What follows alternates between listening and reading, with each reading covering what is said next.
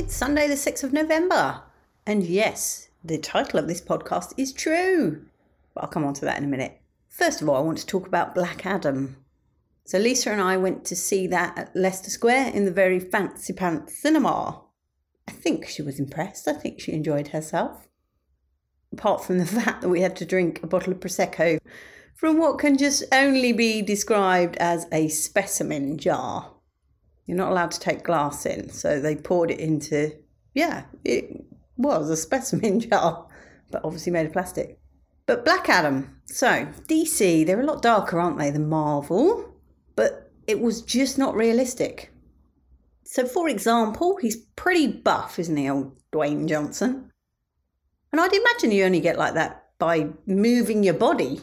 and in this film, he basically spent the entire time levitating. Now, I don't do much walking either, and I haven't got a body like him. So I'd like to know his secret. More seriously, it was quite good. I enjoyed it. It's exactly what you expect. Very predictable, but worth a watch.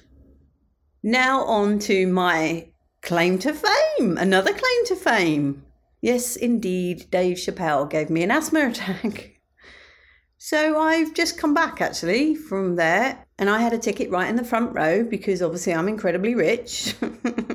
no, it's not that at all. It's basically because it was the only seat left that somebody with scoliosis would have a vague chance of actually seeing the stage. So I was in the front row and I did enjoy it. And I kind of knew, well, I've seen his stuff before on TV and I know that he smokes throughout. But I genuinely thought he wouldn't do that here on account of it's not actually legal. um, obviously, I should have realised that when you're a superstar and you're from America, you can do whatever the hell you like. So he did smoke, and that's fine. But he kept smoking, and by the end of it, I had to hold on. I very nearly got my inhaler out actually halfway through because I was really starting to feel like I was struggling to breathe. But I just thought, I can't do that. It would seem so rude me being British, so I held on, but only just. Lot of smoke, lot of smoke, and ash flicking about, and I, I get it's his shtick. Um, what else can I say about him? Nothing actually. I think I'm glad I went. It was worth going, but I wouldn't go and see him again. He's um not a Ricky Gervais.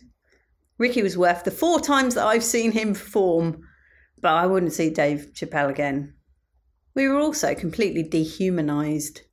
I mean, I received an email not long before saying that you're going to have to pick up the ticket. And anyway, you can't use your electronic ticket, so on and so forth. Should have realised then the alarm bells would go off. Basically, there was bag searches, there was checking you, and you had to put your phone and any wearables in these pouches. And I just find all those people are just so blooming aggressive. It really puts a mar on the evening, really. It doesn't start you off very well. It doesn't start me off very well. I've got a problem with authority anyway, you know, but I just find that it's being wielded far too much since the pandemic. And you got to look at Scotland. They were in lockdown last night, I gather, because there was some rioting. So police told everybody to stay in their homes. And it's like, well, that wouldn't have happened three years ago. The police would have just dealt with the riots, wouldn't they? And also, this is Scotland, for goodness sake. Just let the people out. They'll sort it out for you. Not on my watch. I wish I could do a Scottish accent. That would have been quite funny then, wouldn't it? Much love and gratitude.